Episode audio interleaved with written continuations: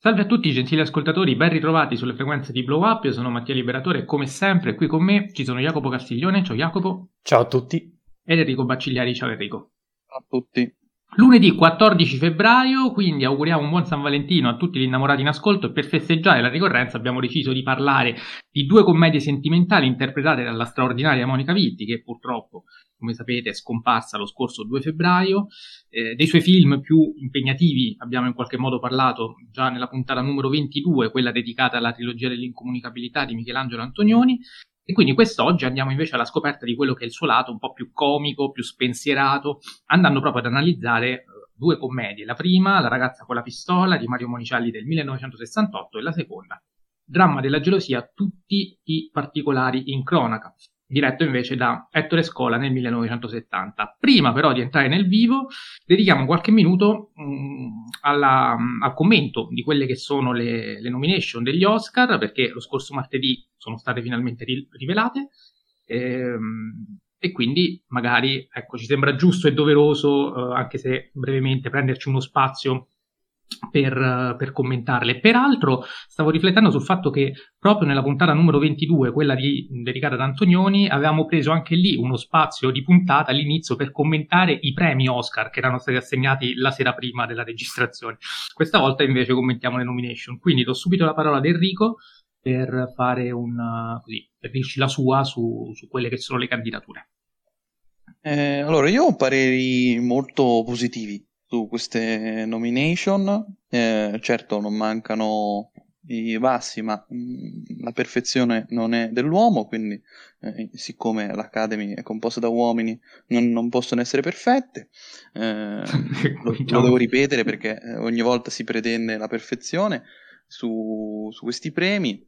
Eh, dico ciò che secondo me è eh, scandaloso, cioè veramente poco, e ciò che invece è eh, giusto ehm, e eh, perché no, ehm, secondo me anche sorprendente. Eh, sì, perché secondo me le sorprese non sono mancate. In primis, secondo me, due film in particolare hanno davvero colpito in termini di numeri di, di candidature, e cioè sto parlando di Don't Look Up e Drive My Car. Uh, Drive My Car ero sicuro che prendesse qualcos'altro oltre al miglior film internazionale, ma non mi aspettavo uh, così tanto. Quindi, mh, mm, come avevano detto già l'anno scorso con uh, Minari, eh, che è un film veramente modesto, ehm, quest'anno invece che il film è, de- è, nettamente più interessante e importante, eh, ha ottenuto grandi candidature, quindi vuol dire che ehm, diciamo, l'effetto Parasite eh, si sta facendo sentire. Eh, Anche se Minari però eh, non concorreva come miglior film straniero, cioè era un film americano a tutti gli sì, effetti. Sì, sì, no, per carità, però mh, diciamo che eh, per la questione che è di un eh, coreano Uh, è recitato in parte in, certo, certo, in lingua inglese, in parte eh, in coreano. Chiaramente eh, non è un film, diciamo, americanissimo come possono essere eh, film come King Richard, che chiaramente ha fatto discutere non poco. Eh, e Don't Look Up invece sorprende perché è un film molto scorretto, è un film di McKay, sappiamo che all'Academy McKay piace, eh, ricordo che eh, vinse per la sceneggiatura eh, con il suo eh, capolavoro ehm, e secondo me eh, è veramente sorprendente. Ho letto di gente che si è lamentata per la candidatura al montaggio, francamente eh, non lo capisco, visto che il montaggio di Don't Look Up è uno dei pregi più grandi eh, del film, oltre che del cinema proprio di McKay. Ehm, e poi invece vengo, secondo me, ai nei eh, della serata, cioè o meglio del nomination della serata, eh, ovvero sia l'esclusione di Lady Gaga, probabilmente House of Gucci in America ha fatto così schifo eh, da non candidare neanche gli attori, che secondo me eh, gli attori erano tutti giganteschi, ehm, Lady Gaga in particolare, però si sono fatti perdonare con la nomination a Penelope Cruz, quindi eh, li perdono. Ciò che invece non perdono eh, è Flea. Eh, non tanto per il film che non ho visto e sono curiosissimo di vederlo, eh, ma più che altro perché eh, è stato candidato in tre categorie e tutte come miglior film, cioè miglior film animato, miglior film documentario e miglior film internazionale. Allora, questo vuol dire che ehm, per come è strutturata in questo momento l'Academy, eh, un film può concorrere in tre diverse categorie come miglior film. Ecco, mh, mm, o accettiamo che eh, l'Oscar... Beh, potenzialmente anche in quattro, perché poteva stare pure nel miglior film, nei dieci a questo punto. Non so se sei documentario, se puoi concorrere come miglior film, non mi ricordo, forse sì, sai, non lo so. Eh, paradossalmente eh, si può creare, cioè, boh, non lo so.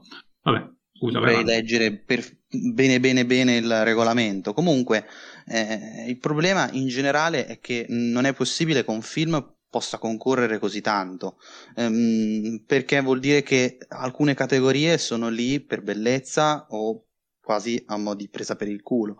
Eh, Vabbè, buongiorno che, Enrico, l'animazione eh, è lì no, per quello.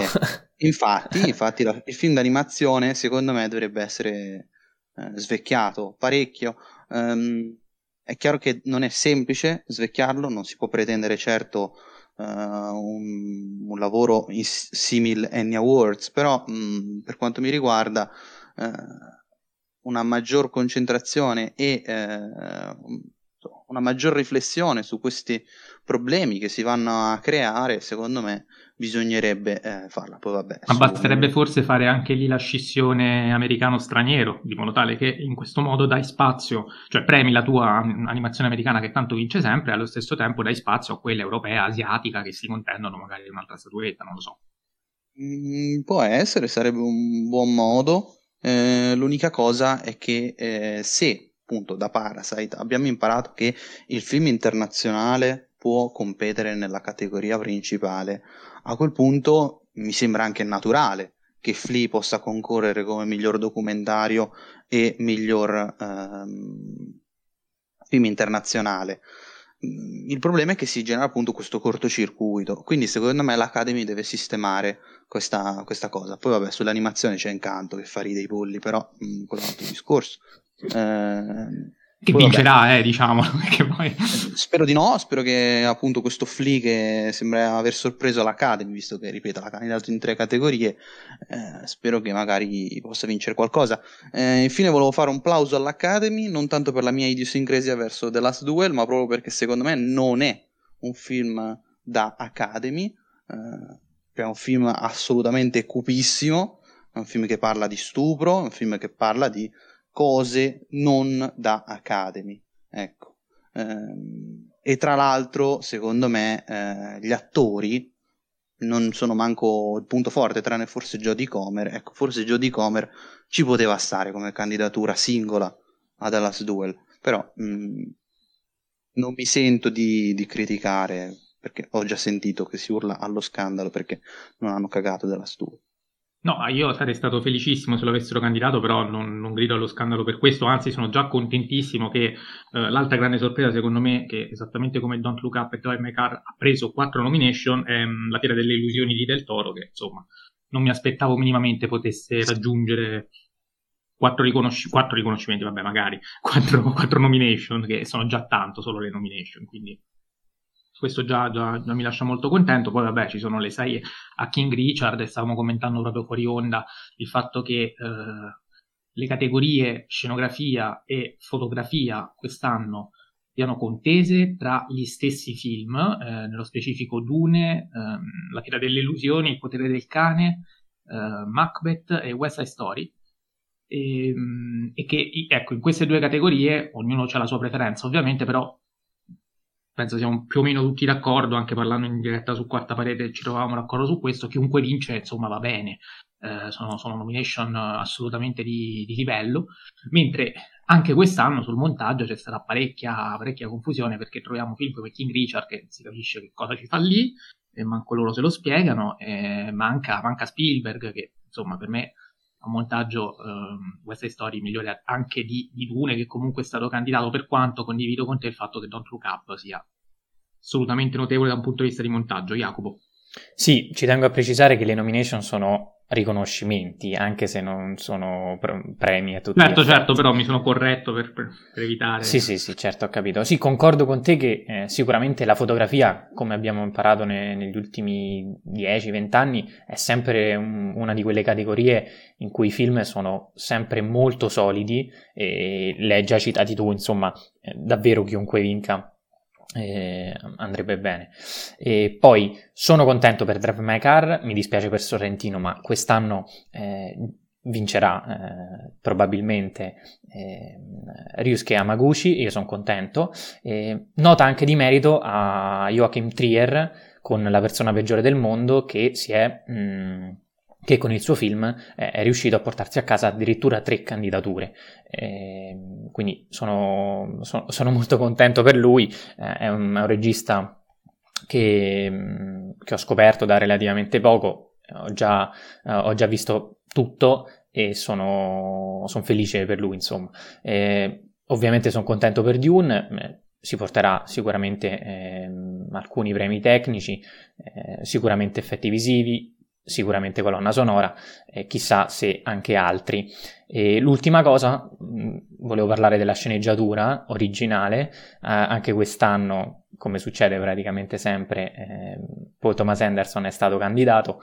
Eh, si dice che vincerà Belfast, però eh, sono comunque contento che eh, siamo nel 2022, Anderson è arrivato a 11 nomination personali e, ehm, e non solo viene riconosciuto come miglior regista, ma soprattutto come miglior sceneggiatore, perché eh, ricordiamolo, lui scrive, ha scritto praticamente tutti i suoi, i suoi film. Quindi eh, annata interessante, e sorprese poche, delusioni anche, insomma, aspettiamo la serata e poi tireremo le somme. Sì, magari un Toto Oscar, io così la butto lì e proviamo a farlo, cioè ci, ci, ci conterei, ecco. E come, e, e come l'anno, l'anno, scorso eh, mettiamo in palio Ricordi, no? Il tema puntata, certo, assolutamente.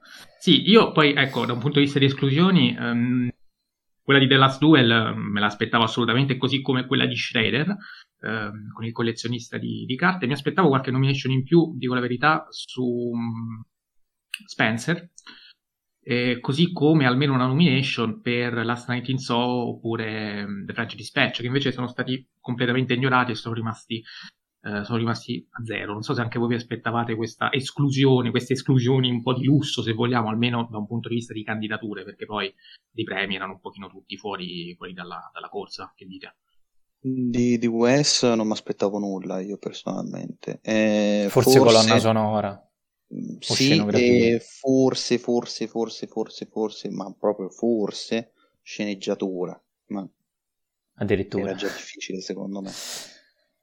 Comunque, eh, è anche interessante notare come ehm, ecco, Marres Parallelas, per esempio, abbia ottenuto due, due nomination, eh, pur essendo un film straniero, e la Spagna però non l'ha candidato come suo come film rappresentante, visto che ha preferito El Buen Padrón, eh, che adesso in Italia è uscito, non mi ricordo con quale titolo, Il Bravo Boss, una cosa del genere. No, il vabbè, comunque, The Good Boss, titolo inglese, ora mi sfugge quello italiano. E il capo perfetto. Sì, il capo eh, esatto. perfetto. In questo modo di fatto si è, tagliato, si è tagliata la possibilità di, di, trovare uno spazio all'interno del miglior film straniero che ha escluso Faradi, questa credo sia una, una sorpresa rispetto eh, alle, sì. alle, premesse. E... Per includere un film sconosciuto, diciamolo.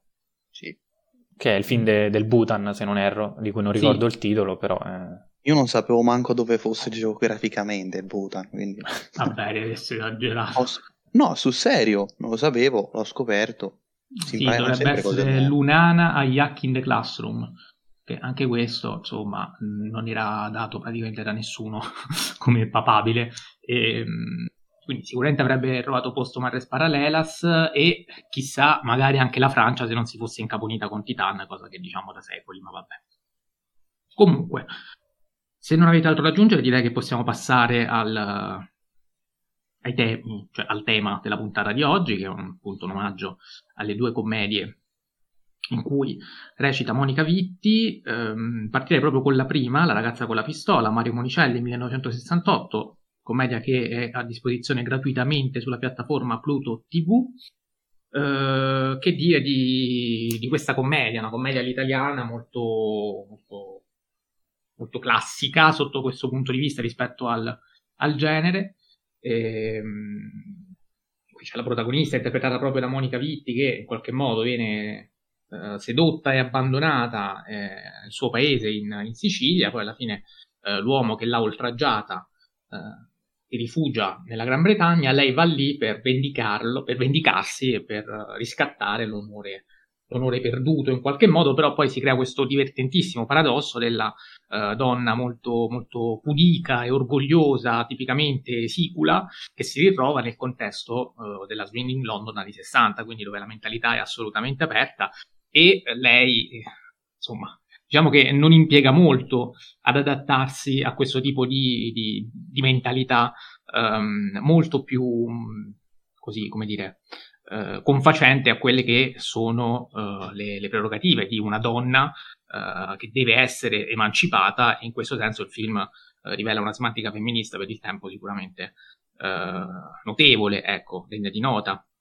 Questo è un film, anzi è il primo film che ha lanciato la Vitti come, come, attrice comica, in realtà non è il primissimo film in cui lei interpreta un ruolo comico, perché qualche apparizione l'aveva già fatta uh, in titoli come Il disco volante di, di Tinto Brass, la, la, sospirosa di Salce, eh, La lepre e la tartaruga di Blasetti, Fata Sabrina, eh, quindi sempre di Salce, insomma, delle apparizioni in ruoli comici e leggeri c'erano già stati eh, però non erano film in cui aveva grande spazio, eh, era nota la Vitti soprattutto per la tetralogia, la, sì, tetralogia anche va bene perché poi c'è il Deserto Rosso, per l'incomunicabilità di, di Antonioni e mh, mm, proprio Monicelli fu il primo invece a uscirle addosso questo ruolo che poi eh, si rivelò vincente visto che diede un nuovo slancio alla sua carriera proprio di attrice comica.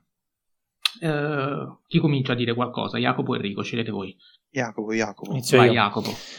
Ma sì, un film eh, che a me ha divertito molto, un film scritto totalmente su, su di lei, sul suo personaggio, eh, su, sulla sua interpretazione anche femminile, che tra l'altro vinse anche premi importanti come Nastro Argento e Davide di Donatello, e, mentre il film, a proposito di Oscar, fu nominato eh, come miglior film straniero, quindi siamo, siamo in tema. E, ehm, il film funziona alla grande proprio per il, il contrasto che Monicelli crea tra i, tra i contesti, eh, quindi da una parte la provincia eh, siciliana e dall'altra invece la Londra degli anni 60, quindi distinta da eh, controrivoluzioni, liberazione sessuale, attivismo, insomma, eh, in questo modo riesce a ridicolizzare in modo davvero perfetto tutti quei modi, le abitudini arcaiche de- della Sicilia di quel tempo, eh, il senso dell'onore, il-, il, sesso, il diritto dell'uomo a possedere la donna, insomma, eh, chi più ne ha più ne metta. La, la cosa forse più divertente sono proprio questi, tutti questi, questa serie di incontri molto strambi, ehm, proprio perché particolari, proprio per, per questa distanza abissale di, culturale tra, tra, Assunta, appunto, eh, Monica Vitti e, e, i personaggi che incontra. Quindi c'è il rugbista biondo che magari preferisce guardare lo sport e le chiude la porta in faccia, ehm, e poi c'è il giovane omosessuale che invece vede in lei no, una figura forte, un po' come la madre, eh, che quindi vorrebbe sposare, e poi ovviamente c'è il dottore, e, e lui sì è essenziale ai fini della dell'emancipazione del, del, personaggio della Vitti. E in questo modo tutti questi incontri eh, creano una sorta di, di, di, viaggio in cui lei riesce a mutare le, le proprie convinzioni eh, socioculturali e quindi a, a, emanciparsi del tutto. Eh, forse anche banale, però ho trovato molto intelligente il modo in cui lei viene eh, sprovincializzata a livello visivo, quindi eh, non solo a livello caratteriale, quindi il personaggio cambia, si comporta in determinate maniere, ma anche i modi di fare, come, si, come cammina, come si veste, il trucco, le capigliature e, ehm, e tanto altro. E la scena che secondo me davvero è forse la, la, la, più riuscita del film, eh, o comunque quella che ho preferito io, è, è quella delle, della telefonata quando, quando, Assunta lavora come, come cameriera, eh, perché c'è quel botta risposta dei due amanti eh, mentre la padrona di casa ascolta e, e, e traduce per tutti i presenti. Ehm, e, lì c'è l'umorismo inglese divertentissimo, c'è eh, nuovamente la, la, presa in giro a quelle abitudini antichissime della donna che deve essere assuefatta dall'uomo e, poi è perfetto quando alla fine della telefonata addirittura gli ospiti, come se si fossero eh, interessati alla storia, ehm, immediatamente le dicono no, dove sta Sheffield, dove, quanto è lontano, con che mezzo andare, eccetera, eccetera. Ehm, quindi un film che secondo me funziona alla grande, mi ha divertito tantissimo e, ehm, e Monica Vitti ovviamente, eh, ne stiamo parlando anche per questo, eh, è la totale protagonista e qui si fa un'interpretazione eh, incredibile. Enrico.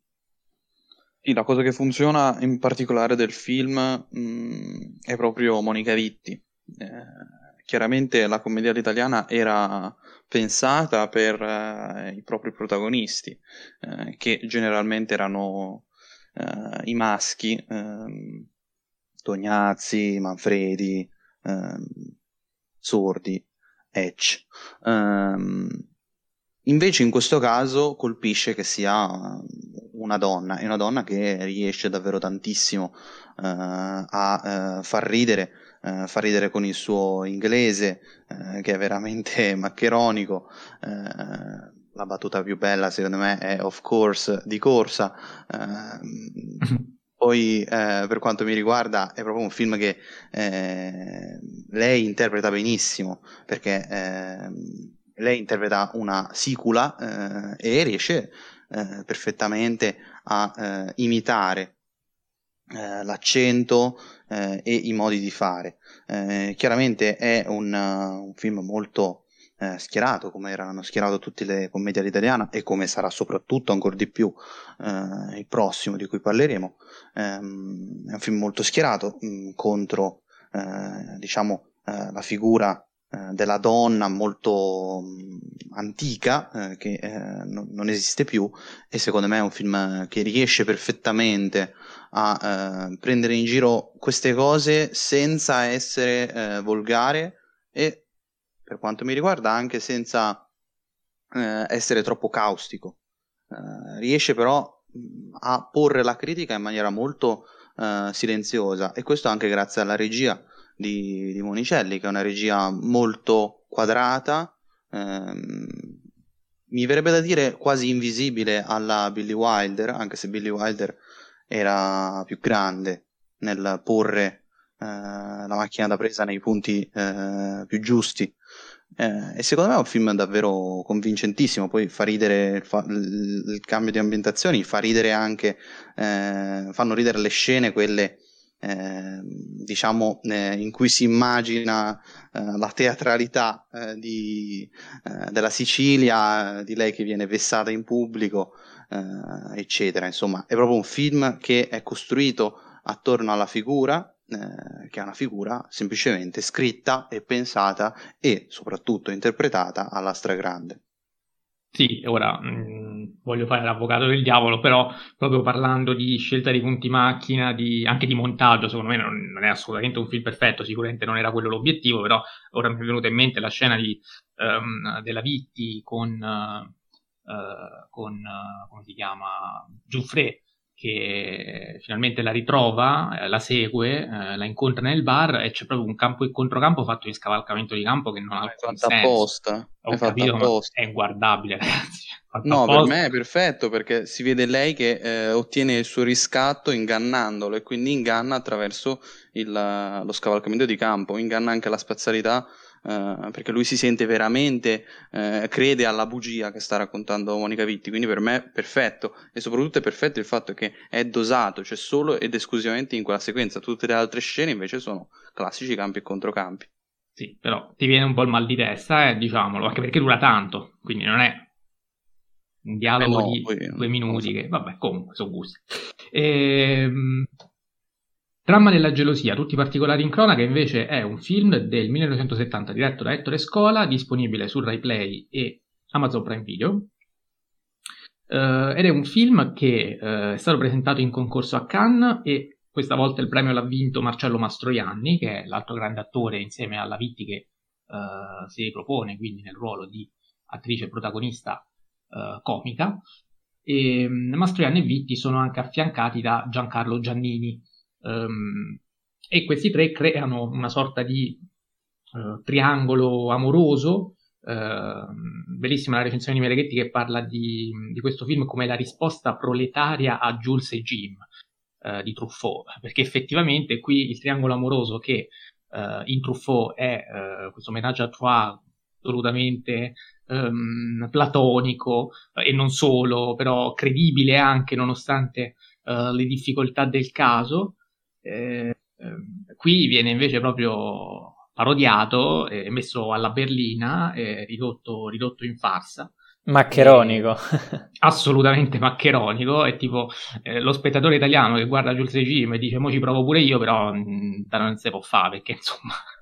Uh, leggiamo diversamente e loro ci provano anche a un certo punto per risolvere questa, questa soluzione complicata che, che, si era venuta a creare, questo intreccio amoroso, però alla fine insomma non se ne fa nulla perché appunto... Non mi piacciono è... i quadri svedesi. Esatto. ecco, qui devo dire che c'è un, una comicità... Uh, allora, c'è molta più satira rispetto al, um, al, primo film, cioè all'altro, quello di Monicelli, ma eh, d'altronde stiamo parlando comunque di un film di Ettore Scola, quindi... Uh, da questo punto di vista è più impegnativo. E, ehm, già dalla primissima scena capiamo, quando vediamo la festa dell'unità, sulle macerie di fatto già capiamo che il film vuole dirci qualcosa che va oltre il semplice sketch.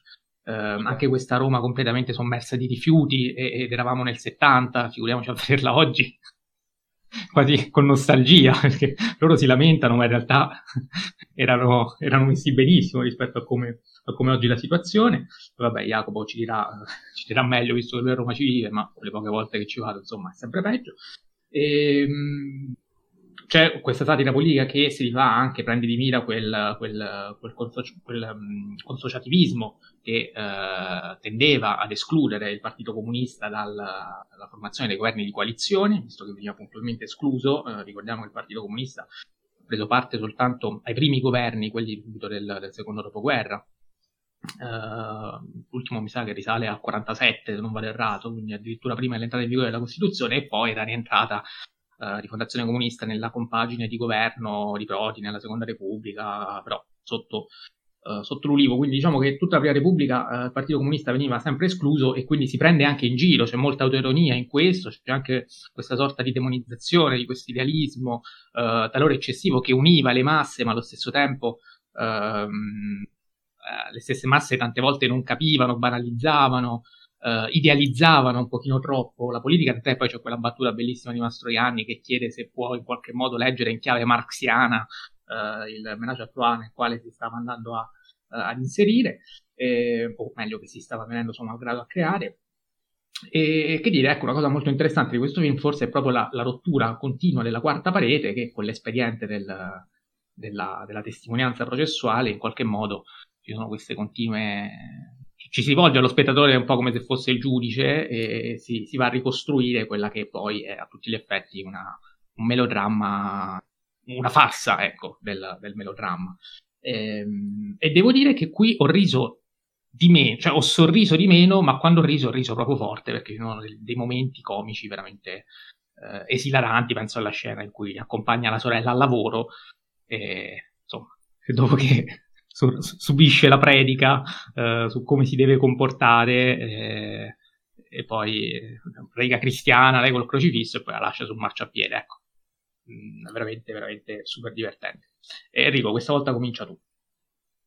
il film è veramente divertentissimo. Mm, voglio aggiungere alla questione che dicevi mm, la cosa secondo me più importante, eh, cioè il fatto che il film è sceneggiato da Age Scarpelli e Ettore Scola ehm, il soggetto è proprio di Age e Scarpelli, che sono due dei più grandi sceneggiatori che l'Italia abbia mai avuto.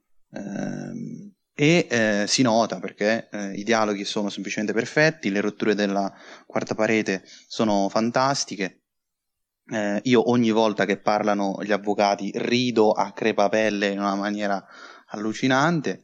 Eh, è un film molto eh, autoironico sul, sul comunismo, eh, dicevi bene, eh, secondo me mh, mm, fa, fa, molto ridere il fatto, che, eh, il fatto che si cerchi sempre la forzatura politica nel discorso e nella, nell'approccio eh, pro- alle proprie vicende personali in chiave politica e eh, appunto eh, marxista, come se fosse una cosa eh, seria.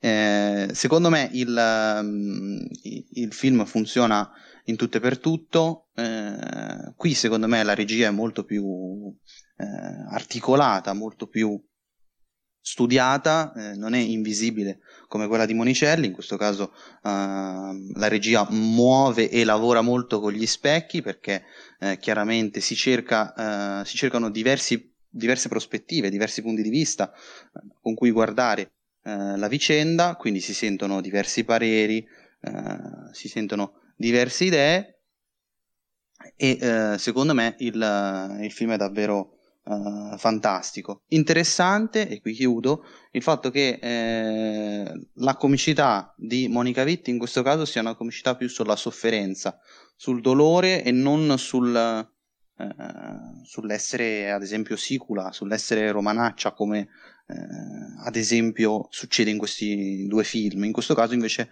la sua comicità è eh, legata al dolore, all'impossibilità eh, di vivere felice, all'impossibilità di innamorarsi eh, e stare tranquilla. e poi vabbè c'è anche chiaramente una, un po' una sorta di presa per i fondelli alla psicanalisi eh, a riguardo. Quindi film davvero molto interessante, molto importante per l'epoca perché era il 1970, ricordiamolo, eh, quindi c'erano appena stati i moti del 68. Eh, quindi secondo me è un film veramente coraggiosissimo, impegnato, eh, interessante e soprattutto molto divertente. E poi chiaramente come la commedia all'italiana più pura ci ha insegnato, eh, ha le sue sferzate drammatiche, addirittura come cita il titolo, quindi insomma eh, è un film su cui ci si può anche commuovere per quanto mi riguarda. Jacopo. Sì, a critica della psicanalisi mi è venuto in mente la, la, battuta di Monica Vitti quando va al dottore e fa di che natura è il mio male? È un disturbo neurovegetativo oppure perché sono mignotta? E ovviamente tantissime altre battute del genere e mi ha divertito tanto anche questo film. E sì, è il titolo fondamentale, come diceva Enrico, perché intanto Dramma della gelosia già ci preannuncia il finale tragico, tragico che in realtà eh, è, ehm, è semplice da, da, da, comprendere già dalla primissima scena. Esatto. E, e, poi c'è, c'è, il sottotitolo che ci dice esp- esplicitamente qual è la natura strutturale del film, quindi tutti i particolari in cronaca. Infatti la trovata interessante che, che, ci dava prima Mattia è quella proprio di far parlare gli attori direttamente eh, in macchina, eh, riprendendo quella struttura un po' processuale eh, nel quale tutte le loro testimonianze vanno man mano a, a ricostruire le, le vicende.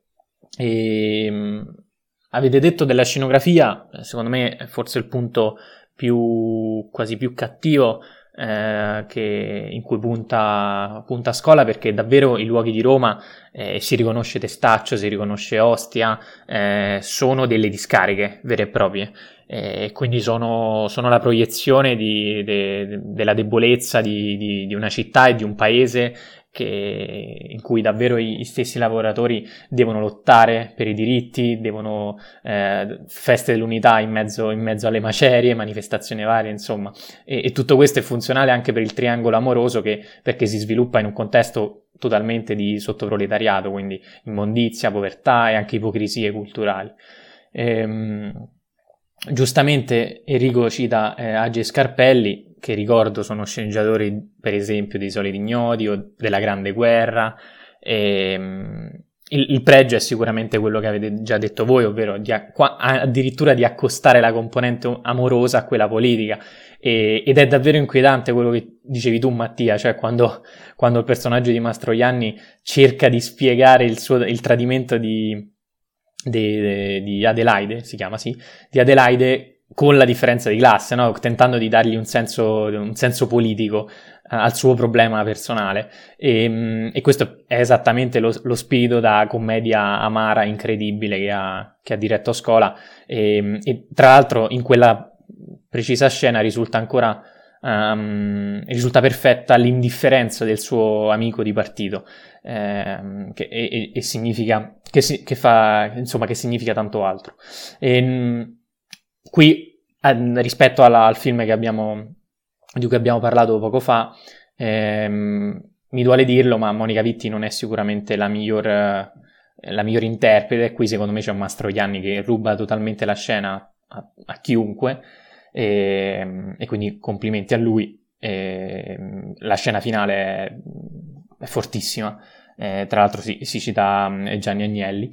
E um, nulla, chiudo dicendo che ho, ho, scoperto che il titolo, il secondo titolo americano è The Pizza Triangle.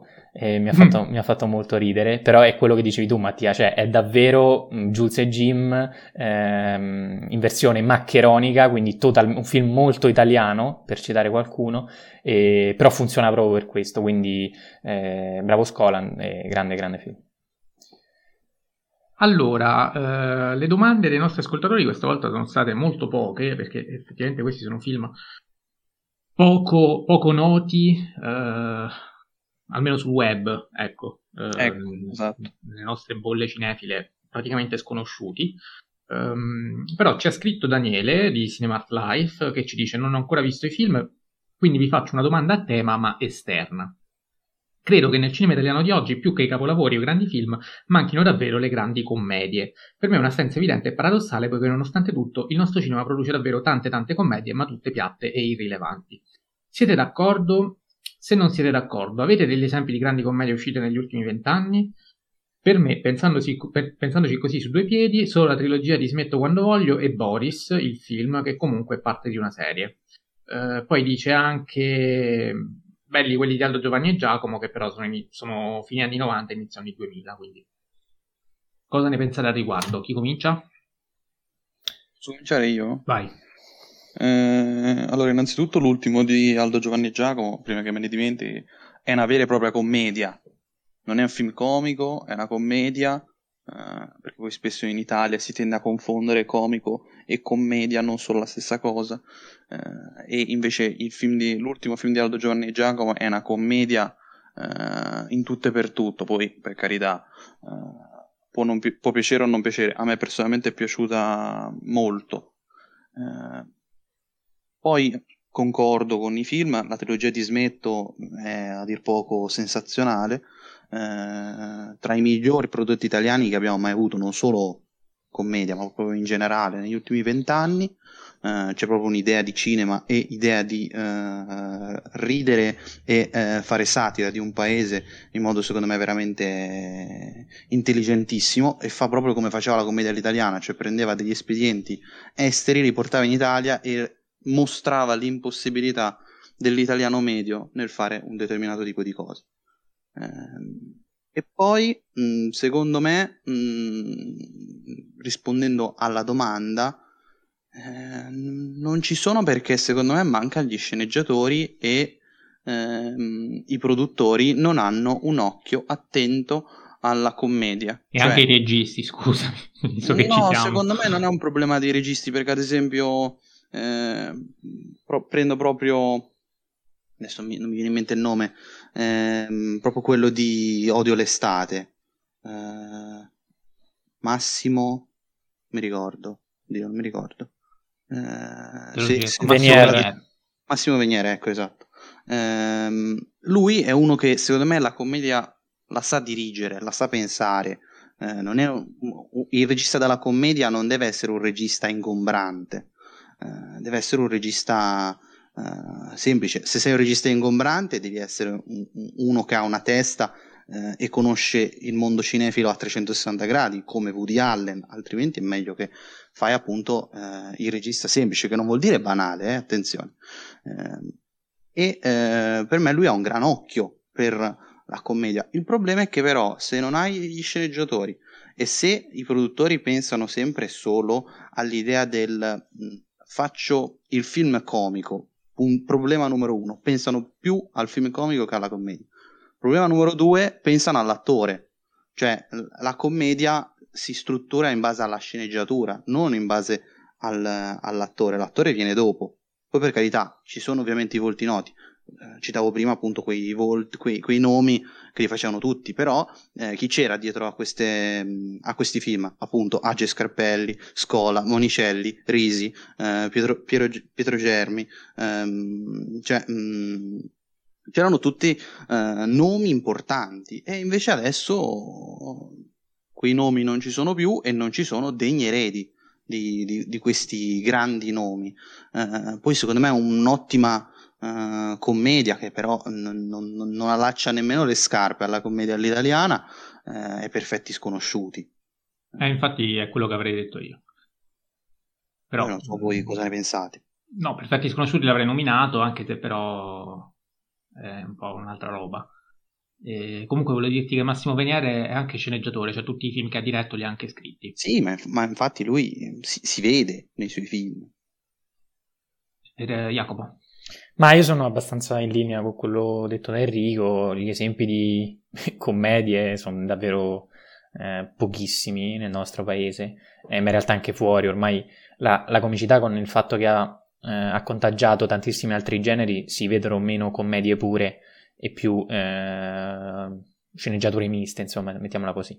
E, ehm, quindi sì, è un dispiacere, soprattutto perché noi siamo diventati famosi con questo, con questo genere e non, non, non, si fa più, almeno non si fa più bene come una volta. Quindi è un peccato, però non... io, io, addirittura non metto tra i sensazionali nemmeno la trilogia di Sibilia, quindi eh, per me c'è davvero una mancanza quasi totale di questo, di questo genere, è davvero un peccato. Io vorrei aggiungere una cosa, perché secondo me è vero che non ci sono gli sceneggiatori, ma è anche vero che è cambiato il pubblico. Perché eh, negli anni 70 questi film facevano ridere e si andava al cinema a vederli. Oggi non credo che questo tipo di, com- di comicità uh, funzioni, cioè io temo che con l'avvento dei cinepanettoni e il successo dei cinepanettoni ehm, segniamo proprio un, un, cambiamento del tipo di, di, risata che il pubblico vuole. Quindi, quando vai al cinema a vedere Bolli e De Sica e ridi a, cre- a, crepapelle e ti disperi quando si separano e gioisci quando si riuniscono e non vedi l'ora di vedere il prossimo film, capisci bene che non, non credo ci sia spazio per, per, un altro tipo di commedia. Uh, quindi, secondo me, anche il fattore culturale, sociale uh, che è cambiato, è mutato. Basti pensare quanto uh, il, um, i personaggi di scuola uh, oggi sembrano quasi, anzi sono anacronistici, perché oggi uh, è cambiata anche la politica e quindi non c'è neanche quella, quel tipo di partecipazione, cioè nella Prima Repubblica c'erano una, ehm, c'era una, una, una fedelizzazione ai partiti e ogni partito esprimeva una precisa ideologia. Oggi i partiti sono in crisi, eh, c'è la crisi delle ideologie perché non ci si riconosce più in nessuna ideologia, quindi anche se il partito funziona comunque va avanti principalmente per slogan e si affida a una personalità carismatica senza badare a quali sono le, le proposte sul campo. E eh, c'è un disinteresse politico clamoroso che eh, in passato neanche c'era, quindi eh, il dato dell'astensionismo è incredibile in tal senso, quindi eh, cresce, ehm, cresce sempre di più questi secondo me sono fattori comunque da considerare quando vuoi fare questo tipo di comicità, anche sì, leggera, spassosa, ma che ci dice qualcosa in più che eh, ha anche a che fare con, con, con la satira. Eh, nei cinepanettoni che, che satira c'è, obiettivamente. Cioè, non c'è niente, c'è soltanto la, la, battuta sporca e la risata di pancia. Battute eh, grevi. Ecco, quindi Vabbè, comunque, eh, penso che questo sia anche un fattore comunque da, da tenere presente. C'è un'ultima domanda che invece faccio porre a Jacopo per chiudere la puntata perché so che veniva da lui. Sì, ehm, in modo provocatorio ho, ho scritto io ne, direttamente nel, nel, nel, tuo box nella storia ehm, chi è la Monica Vitti di oggi e ovviamente intendevo qual è quell'attrice che potrebbe incarnare ehm, anche le sue capacità di essere molto poliedrica, di fare grandi tragedie ma anche grandi commedie, ehm, un'attrice a tutto tondo, in- incredibile nelle, nelle, sue interpretazioni, insomma cercavo una, una persona come lei. Eh, in realtà non, non, ne ho trovata una, quindi... Eh... Ah, ecco, perché infatti volevo sapere dove arrivassi. no, ma eh, ho qualche idea su alcune attrici americane, però è, è davvero impossibile paragonarle, quindi mh, quella che mi viene più in mente è Amy Adams, perché davvero po- potrebbe sì, fare ma americane, tutto, io però, ti dico invece italiane. Ma italiane no, non, non, ne ho proprio idea. Non lo so, io mi sono fatto pure adesso così stavo controllando l'elenco di attrici italiane e come leggevo i nomi mi veniva da piangere, quindi non so se Enrico ha qualche idea. Alò, se non sbaglio, nel suo omaggio ha proposto Paola Cortellesi. Eh... Ecco, questo la dice lunga sulla situazione. No, secondo me Paola Cortellesi è un'ottima attrice. Sì, va bene, ma problema... stiamo parlando di Monica Vitti. Il problema, eh, appunto, eh, è che secondo me eh, non è quell'attrice che come Monica Vitti quando è sullo schermo ruba la scena per me eh, senza alcun tipo di problema. Cioè, mh, capita che Paola Cortellesi a volte eh, duetti con qualcuno eh, e ci sia un degno testa a testa. Con Monica Vitti, eh, per me, anche con Mastroianni, riusciva a tenere botta e secondo me in molte scene lo batte Mastroianni. Uh, quindi mh, rispondo anche alla cosa che diceva prima Jacopo. Uh, cioè, mh, e poi vabbè, io sono di parte perché per me Monica Vitti è la più grande attrice di tutti i tempi. Quindi, eh, è un po' difficile allora. quindi è chiaro che se mi dici la nuova, eh, ti dico non ce n'è, però eh, ragionando magari anche eh, in termini mm, giovanili e non solo magari di grandi attrici, penso a eh, Saoirse Ronan. La Ronan per me ha un carisma e eh, un modo di recitare e soprattutto un magnetismo sul viso che è un magnetismo molto simile a quello che aveva Monica Vitti. Eh, e soprattutto mm, in questo senso mi viene da dire anche il colore degli occhi e come recita con gli occhi che forse la Ronan riesce a essere non solo una delle attrici più grandi giovani che ci sono al mondo ma forse davvero una quasi erede. Poi è chiaro che la Ronan non vale come Monica Vitti, però se ragioniamo in termini di giovani appunto che quindi hanno ancora molto da dimostrare, per me lei potrebbe essere una eh, grandissima attrice. Eh, Jacopo, tu invece quali nomi avevi fatto, scusa? Ma io avevo detto Amy Adams, ma pe- ripensandoci ora mi viene anche in mente Juliette Binoche. Che mm. sì, assolutamente. Va Guarda bene. caso la Binoche eh, era recitava, insomma, eh, nel secolo scorso è stata una importante protagonista, quindi assolutamente. Va bene, io non, non me la sento di fare nomi a caso, quindi non, non, non ne faccio, resto in silenzio, da questo punto di vista non gioco, però vi dico... Sì, ovviamente è un gioco, eh, lo dico. Beh, mai... no, eh, sia chiaro, certo. Diciamo, partiamo dal presupposto che d'altronde il paparazzo solo a lei l'abbiamo dato. E, ehm, detto questo, um, volevo dirvi il risultato del, del, sondaggio perché anche qui affluenza bassa alle urne questa volta uh, da parte del web che ha deciso comunque che Dramma della gelosia Um, tutti i particolari in cronaca, batte la ragazza con la pistola per 42 voti a 31. E chiedo quindi anche a voi quale dei due film pensate sia avete gradito di più. Ecco, mettiamola così. Enrico. D'accordo con il popolo. Jacopo. Per me la ragazza con la pistola. Attenzione. No, io anche dico Rammale la gelosia, per quanto sono due film che comunque si... penso siano più o meno sullo stesso livello. Va bene. E... Se tutto va come deve andare, la prossima puntata, annuncio già, dovrebbe essere dedicata alla filmografia di Michael Mann, e dovremmo avere con noi un ospite eh, molto importante che è Per Maria Bocchi. Eh, l'abbiamo nominato più volte durante le varie, varie discussioni. Eh, adesso non so se queste, queste, non, queste nomination mi stava venendo comunque queste menzioni ecco avvengono più in onda che fuori onda non lo so però ricorre spesso il nome. E, ehm, quindi speriamo che tutto vada bene e che riusciamo a confermare questo tipo di, di ospitata e quindi di, di, portarvi questo contenuto. Quindi cominciate a recuperarvi i film di, di Michael Mann che sono saggio. bellissimi. E il, il saggio, saggio di, di che sa anche come si intitola Michael Mann, eh. creatore di immagini da Minimum Fax. Bravissimo Jacopo Così siete pronti e preparati per, per la puntata, come avete fatto d'altronde con, con con Ilaria Feole nel caso di Sergio Leone e lo sappiamo perché ci avete inviato anche delle foto in cui ci avete fatto vedere il bel libro preso e tutta la vostra preparazione al riguardo. Saluto e ringrazio Jacopo Castiglione, ciao Jacopo. Ciao a tutti, grazie e via Fellini. Saluto e ringrazio anche Enrico Bacigliari, ciao Enrico. Ciao a tutti, grazie e viva Monica Vitti.